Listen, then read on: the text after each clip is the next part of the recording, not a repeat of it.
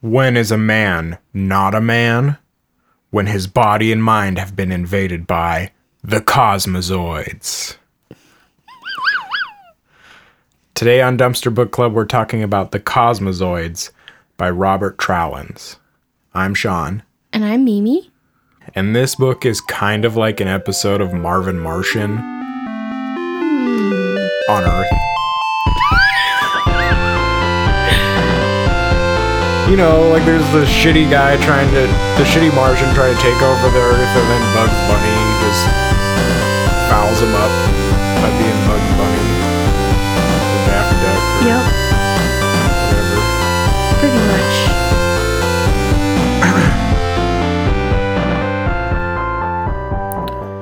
This book was sent in to us by our good friend Elaine, friend of the show, Elaine. It is also presented to us by your boy.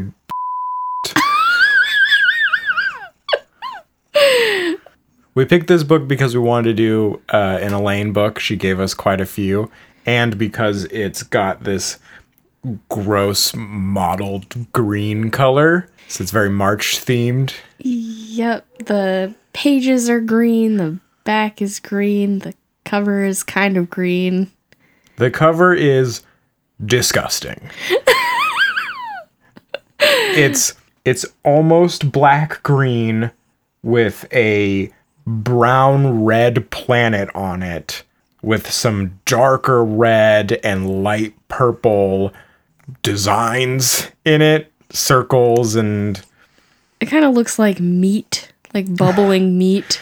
and then pushing out from the mire is a man's face making a really funny facial expression and a sort of meat man At least a third of the cover is the tagline, though. which is in huge text and the cosmozoids i like the font for the cosmozoids it's kind of cool Yeah, it's pretty funky. Robert Tralins. Um, is it tralins is he british robert tralins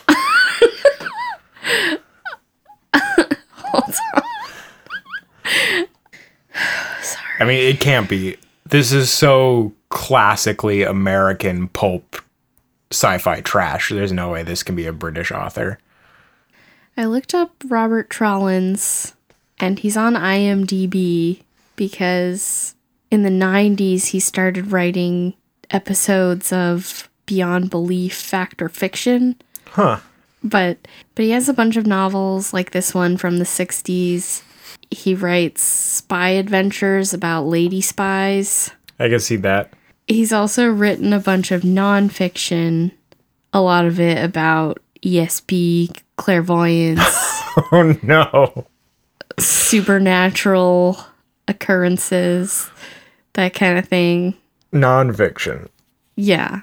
Which is probably how he got into writing for Beyond Belief. Yeah. Okay, well let's talk about the cosmozoids. Our main our main character is Jim, which is short for James Keith.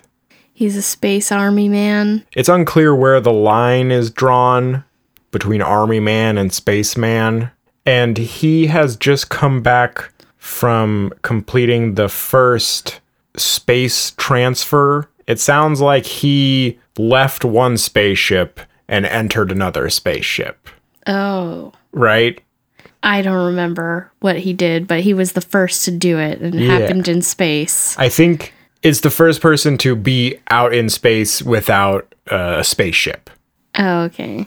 And now they're putting him on leave. And after that, he started acting strange, and they're not sure what to do with him, so they're sending him away. And the way he's been acting strange is that he's been having visions of the future that have been coming true.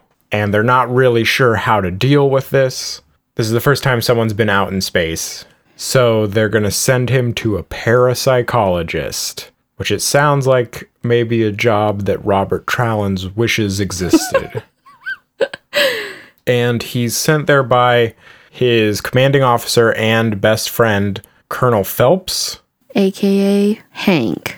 So in the beginning of the book, they're not friends based on a past experience they had where they got attacked by some they got attacked by some people while in Thailand. I don't remember where they were, but some military experience they had. I think they were in Thailand. They got attacked by some people, and Jim beat them all up, and Hank didn't. So now Hank doesn't like Jim anymore. because he's like ashamed or something that Yeah. Jim saved his life. But It's embarrassing. the reason this is in there is because they want to have a stern commanding officer and for him to have a best friend without having any more characters in the book. So just have one guy be both of them as they need throughout the book. And then there's Dottie, who is Jim's fiance, who he takes with her, He takes with him. right? who he takes with him off to visit this parapsychologist. He's somewhere in another part of the US, so they have to go get a room there and live there for a while. going on an adventure together. I think it was a little frustrating to read their initial interactions at the start of the book where he's acting a little bit like a crazy person and making decisions like, no, we can't get on this plane. We're going to get on a different plane. Dottie tries to ask, like, why can't we get on this plane? But there's nothing to explain. There's nothing to explain. he's just not telling her anything about anything. I actually wrote down this page because this was a good example of the writing in the book. Uh huh. Let me find it. So this is right after Jim has called the airport to change their flight plans without asking or telling Dottie. And Dottie says, Jim, will you kindly explain your actions? Why did you change our reservations? And then uh, he refuses to. Uh, she throws up her arms and drops them suddenly in defeat when she realizes how little sense his unexplained action made. I just wrote it down because it was very weird. yeah. Some of the writing also felt like it belonged in like a picture book. It was like so simple. Yes, is very Jim does this, and then Jim does this, and then Jim does this. Yeah. Just over and over and over again. So they eventually do fly to wherever they're supposed to be going, and they go on their later flight, and it turns out the flight that he called to cancel crashed, which I guess he saw in a vision and just didn't tell anyone. and then they go to meet Dr. Burr. Weirdly sinister parapsychologist. Yes, to have an initial what checkup visit talk. But then Jim and Dottie immediately like leave to do They decide to test out his clairvoyant powers at the races. Have a fun experience, but I guess they drive really far away to try this out. so no one recognizes them. Okay. In this place where they're already have fun too. and he's clairvoyant, so they win a bunch of money. That was not very exciting at all, since we already know he's clairvoyant. While they're driving back, Jim has another episode and can't drive anymore. He goes catatonic with whatever his vision is. Although they don't ever say what his vision is for this part, and it doesn't help him throughout the rest of the, he never goes, "Oh, I saw this when we were in the car." Like what did he see? Was it super far in the future? I feel like what happens right after would be important information to a clairvoyant. I'm pretty sure that this thread was never resolved or The clairvoyancy is never just eventually they just stop talking about it in the book. Yeah, I thought maybe this episode was like because he tried to like overexert his clairvoyance Oh, at the races, like he He was using it too much, so his brain shut off, but it wasn't really that. it could have been. I thought he was having another vision.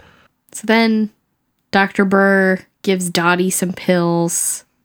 He has a weird sexy nurse assistant.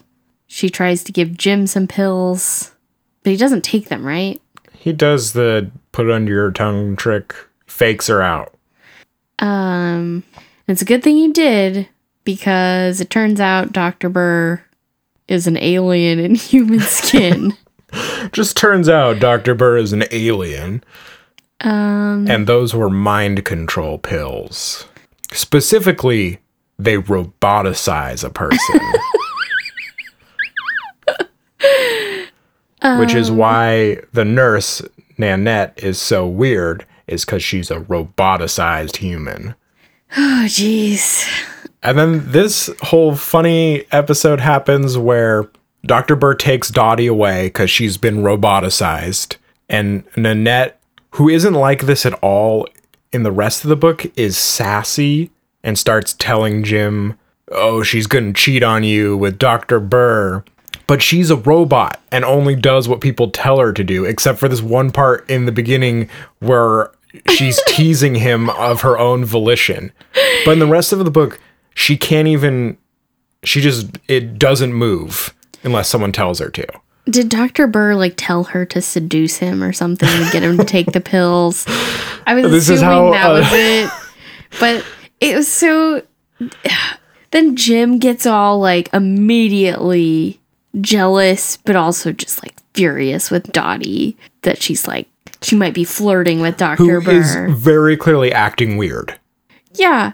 Like blank expression, like unmoving kind of. Jim has to do some investigation to find out what's going on and sneaks around. As he's doing this, he has a vision of his friend Hank coming to visit him and getting jumped by two guys. So he runs out. He escapes this facility without worrying about Dottie at all. Goes and finds where Hank is planning to go. Warns him that some guys are going to beat him up, but does nothing and lets Hank beat up the guys, which then restores Hank's self confidence so that they can be friends again. And he tells Hank all of this. Hank believes him and then says, Oh, but you should go back so we have a man on the inside. Okay, I wrote down the scene where where Jim warns Hank. Is this the part that you laughed at so hard? Oh my gosh. And okay, I made a lot of notes that were all kind of related to the same thread, which is that Jim is really into like the mysteries of the Orient. Yeah, it's it's fine for most of it until the one part where it gets really uncomfortable. We'll come back to that. but uh oh my gosh. It said he, Jim had an interest in the occult and mystic practices the Orient, which he was forever studying. So it's the middle of the night. Hank's about to get jumped by these these guys. Cupping his hands to his mouth, Jim sucked in a deep breath and let out a terrifying yell. Kia! The sound of that karate cry, coming from the dark recesses of the past, splitting the pre dawn darkness like a primeval shriek, jolted the colonel into action, moving into a karate street fighting stance, crouching, spinning around to confront his assailants, knife hands held rigid, palms parallel, fingertips extended. The military man met the first of the two attackers with a bone snapping slash across the bridge of the nose. The other man, easily outweighing Hank by at least a hundred pounds, seized him around the middle with a powerful bear hug, executing an accurately aimed double knuckle punch at both of the assailant's ears at the same moment. Hank broke the hold and dropped him.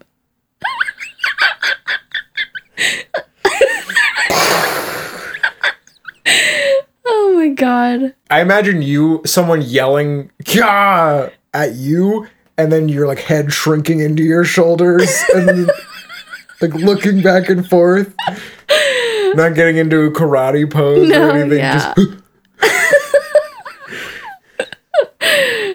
I don't think I would be able to accurately aim a double knuckle punch. yeah, or you could just yell "Look out!" or "There's some bad guys." You don't need to. You don't need to karate yell.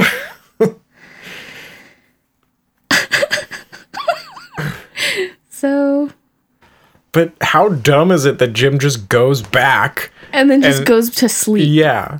in his bed. But even dumber is Dr. Burr, who is so surprised that Jim's didn't become roboticized. Oh, I gave you these pills that roboticize you, but you didn't. Your brain must be extra powerful, and that's the reason. He thinks Jim is some like superior being. He could not imagine that Jim somehow foiled the roboticized Nanette and didn't take the pills. Dr. Burr wants Jim to help him. because of his special brain. Dr. Burr is like the most ridiculous villain. He's trying to take over the world, in case you guys didn't guess. He wants to take over the world by roboticizing everyone. Why? um also he's some like alien being that can travel through time and space. He like traveled to Earth on some like light beam and he can go like backward and forward in, in time and They did mention that, and then time travel never comes up because the reason this doesn't matter because they don't follow through, but the reason Jim can tell the future is because his brain traveled forward in time ahead of his body. that all happened when he went out into space. Um, and then, yeah, Dr. Burr says, Oh, I can travel back and forth in time too. But then never brings it up again. And it never happens or matters. And why would this being, why would his ultimate goal be to take over the world? Well, funny you should ask, because Dr. Burr explains that he is incapable of creative thought. right, His, right. his race of beings have evolved past creativity. It is unnecessary. and this is why he needs Jim for his special creative brain to help him come up with a scheme to take over the world. Mimi's doing that thing when she's thinking really hard where she presses her fingers to her forehead. oh my god. So, yeah, so far his work is not going very well because Well, he thinks he's doing great. he's very proud of himself, but he's spent years on Earth he's been on Earth for two years. And he's got like what a thousand people can- so far. I wrote down he's so far controlling thir- he has roboticized 1300 humans in 2 years. And this is an alien who is so far evolved it doesn't need creativity and can travel back and forth through time and has super advanced technology and has a pill and injection and little hat that all do the same thing of immediately and permanently roboticizing someone. And he's only taken over 1,300 people in two years. Um, so, like I said, kind of Marvin Martian. do you want to explain the hair plan? Well, so other than giving people pills, you can also just inject people with this roboticized stuff. But also, he has a little hat version where you put a hat on someone's head and then their head shakes for a bit and then they become roboticized. I don't know why he made three different ways of doing it because that seems kind of creative. and he wants Jim. He's holding Jim hostage with Dottie, and uh, because he can kill Jim with his uh, special powers, and Jim has to come up with a creative way to roboticize more people. And Jim's idea is you tell everyone that you can make people's hair grow back naturally with these little hats. And Jim's so proud of his great idea. but what's funny is Dr. Burr actually makes the hat do this.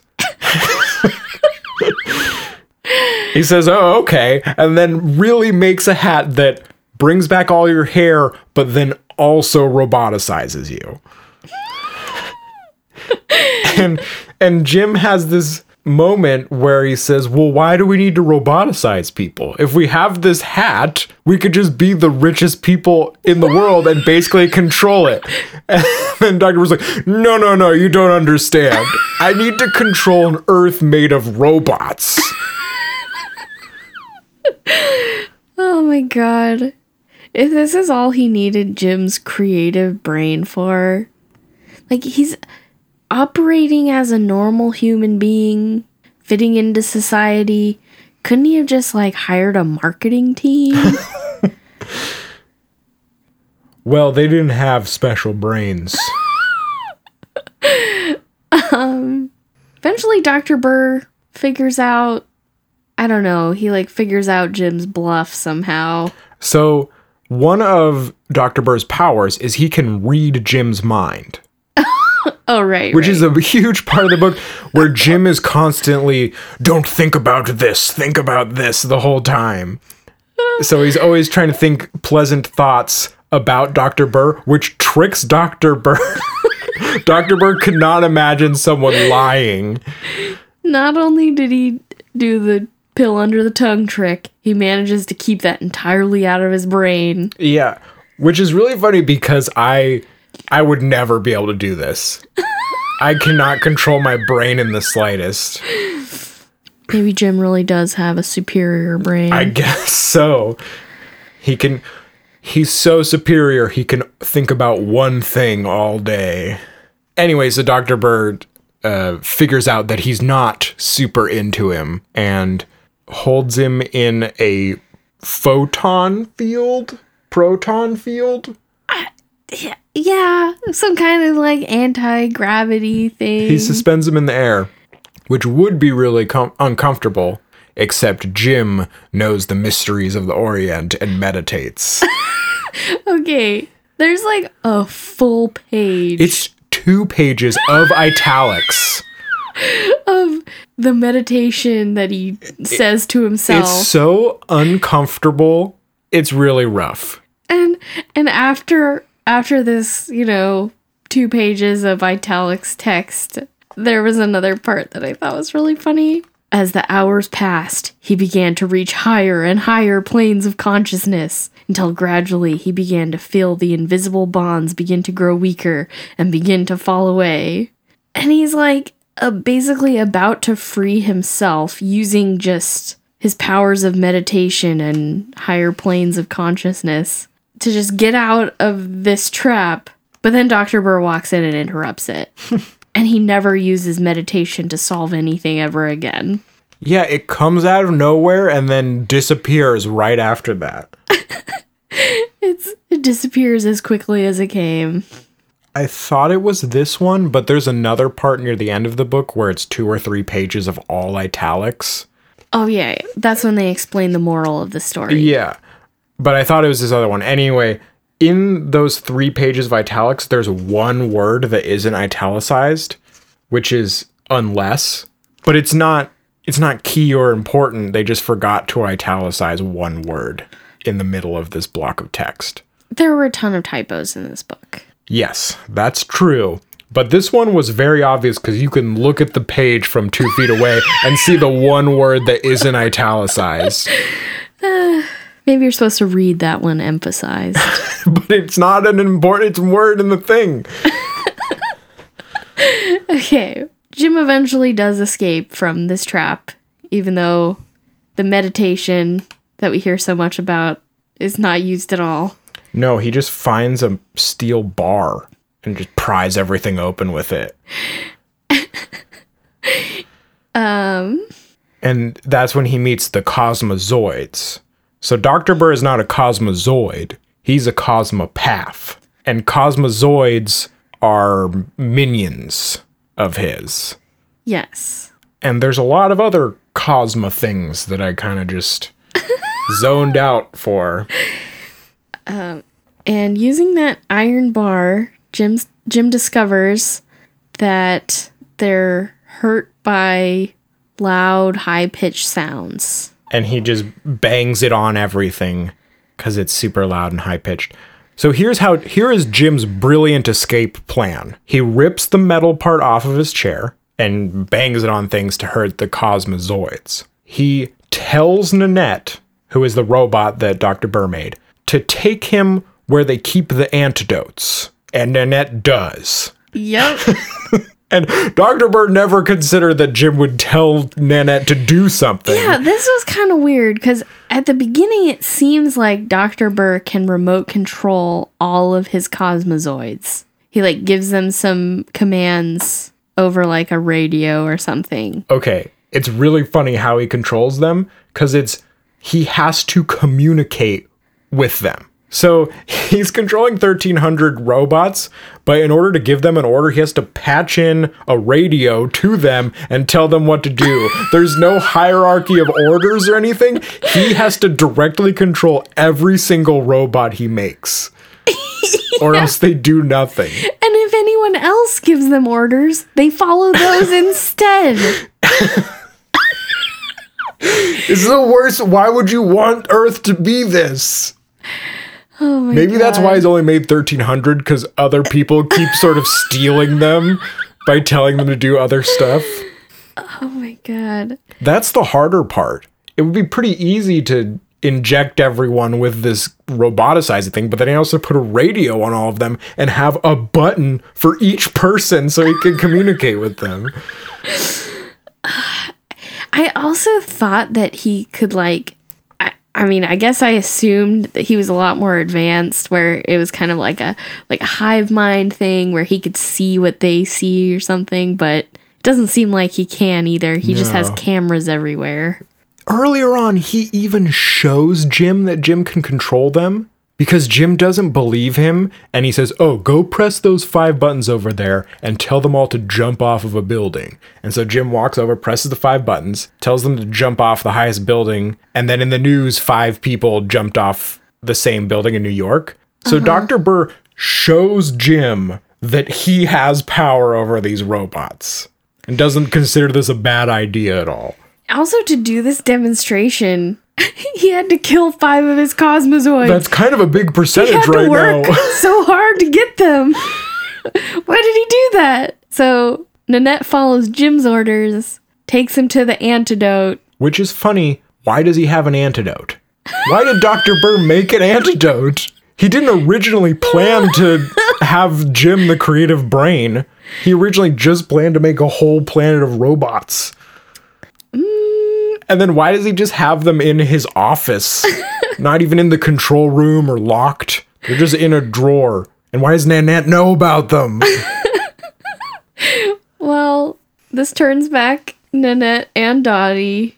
Then they escape. They leave. And Jim, they run to a forest, and Jim just leaves Nanette and Dottie under a bridge. You guys stay here, and goes and finds Hank. Who got immediately turned into a cosmozoid as soon as Jim left him the last time around. Yeah. Instead of going and informing someone that this is happening, somehow the Cosmozoids got him and turned him into a robot. Cosmozoids are different than robots. oh, Yeah. You just said Hank got turned into a Cosmozoid. I thought the co- I thought they were the same. No.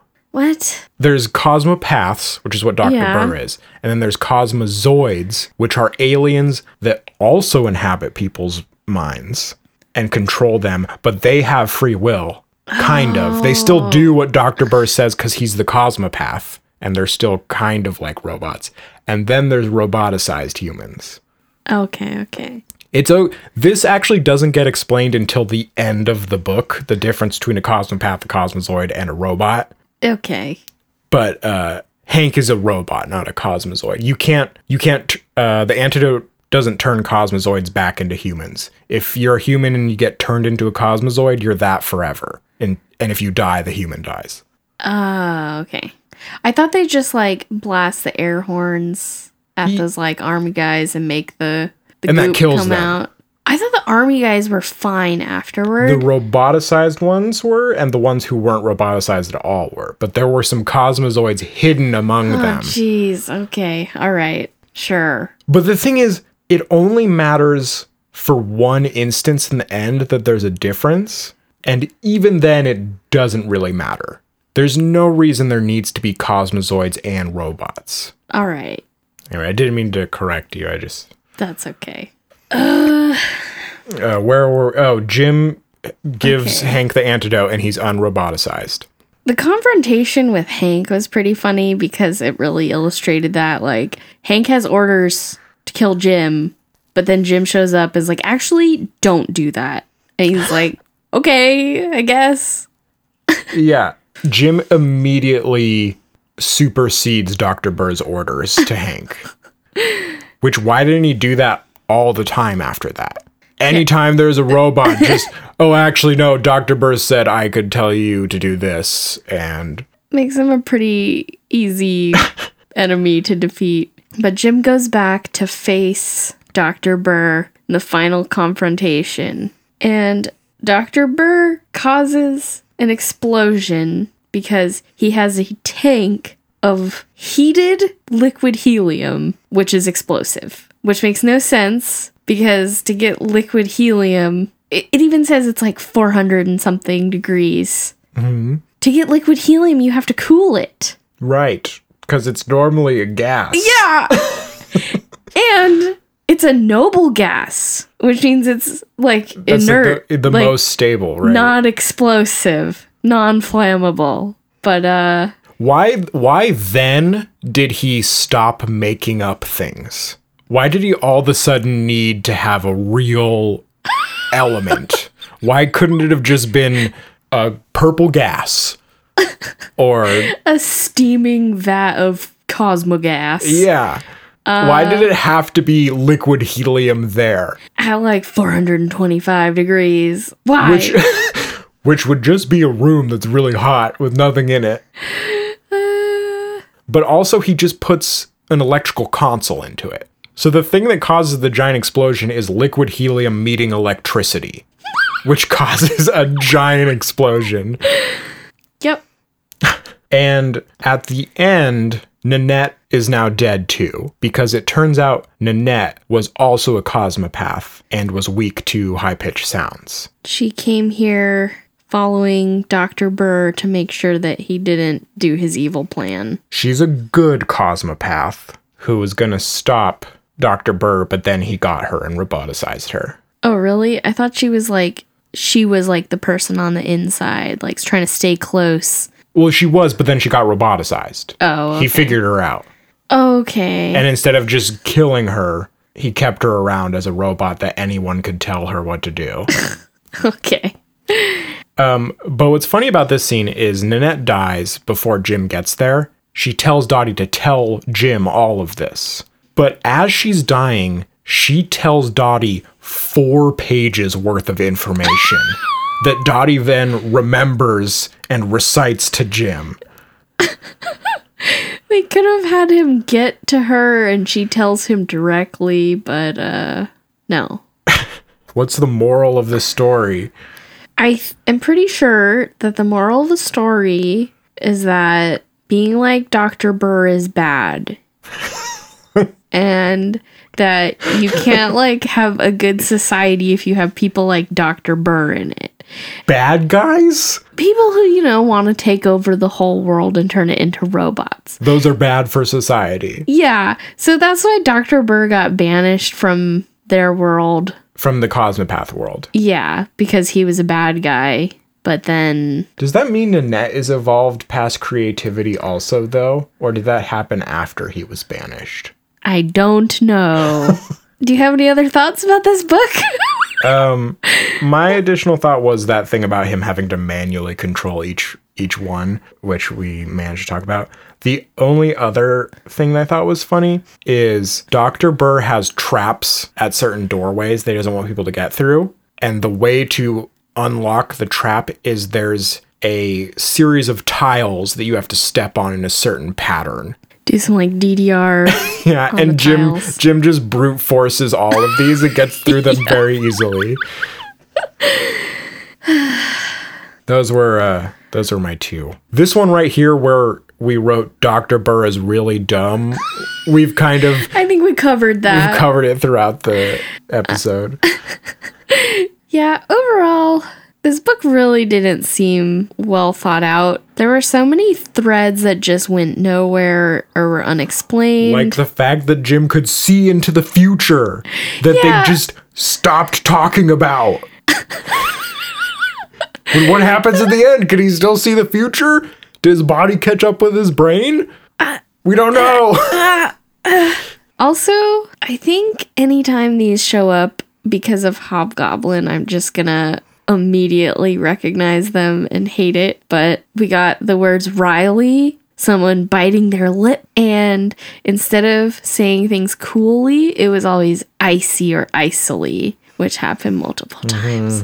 People don't just bite their lip when they're feeling this emotion. That's not, I don't know. I think I do sometimes. well, not when I feel amorous, for sure. Maybe if I'm thinking about something absentmindedly.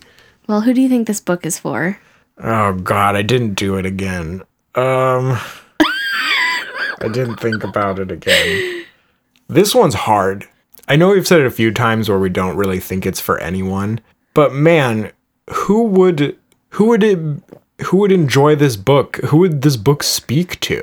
I had a hard time with this also because if you're interested in any of the concepts in this book, they're explored in like more depth with more thought in so many other places. I mean, even at the time that this came out, I was thinking like invasions of the invasion of the body snatchers and the thing from another world were already around. If you're really into aliens that Uh, yeah, this was 1966, so I think uh, Space Odyssey existed then, or would within a year. if you're into aliens that take over human bodies, that's done better elsewhere. And Yeah, so you you wouldn't be reading this to explore its themes.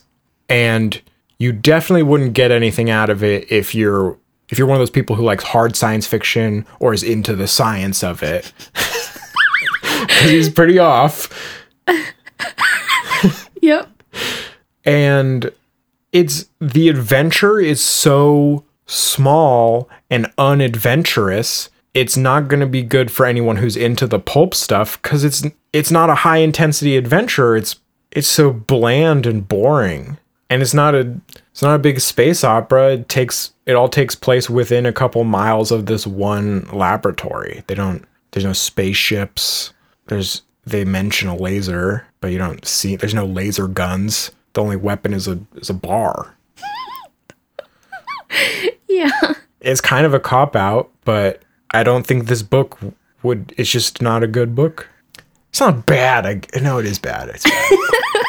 yeah. I kept thinking I was like it's it's not like it's that bad. It's not offensively bad. It's not like Probability Man that hurt to read. It's not like Hobgoblin where you you're just cringing and like forcing your way through it. It's pretty quick and easy to read. Um, the only awkward parts are the the mysteries of the Orient parts. It's just forgettable, uninteresting. I don't know. Stupid. it's only memorable in its stupidity. Yes, every part of it is just so dumb. even I would rather read those really rough Robert Silverberg pulp stories than this pulp story. I thought those were even better done than this. And those were so sarcastic and obviously just to make a buck. Why did this guy write this? What was he trying to say? What was he trying to do? He didn't make any money. I think maybe. Well, he's clearly into parapsychology. Right, oh, okay, clairvoyance. yeah, yeah, yeah. It's got all the things he likes. That's true. But even if you're into that kind of stuff, they forget about it halfway through the book. I'm gonna guess Robert Tralins is also really into karate. yes. That makes sense. Al- although the combat scenes were comically hilarious. I think you mean awesome. well, I guess that's it for the Cosmozoids. Thanks again, Elaine, for giving us this book. It was really goofy. Thanks, Elaine. If you'd like to join us next month, we're reading The Seedling Stars by James Blish.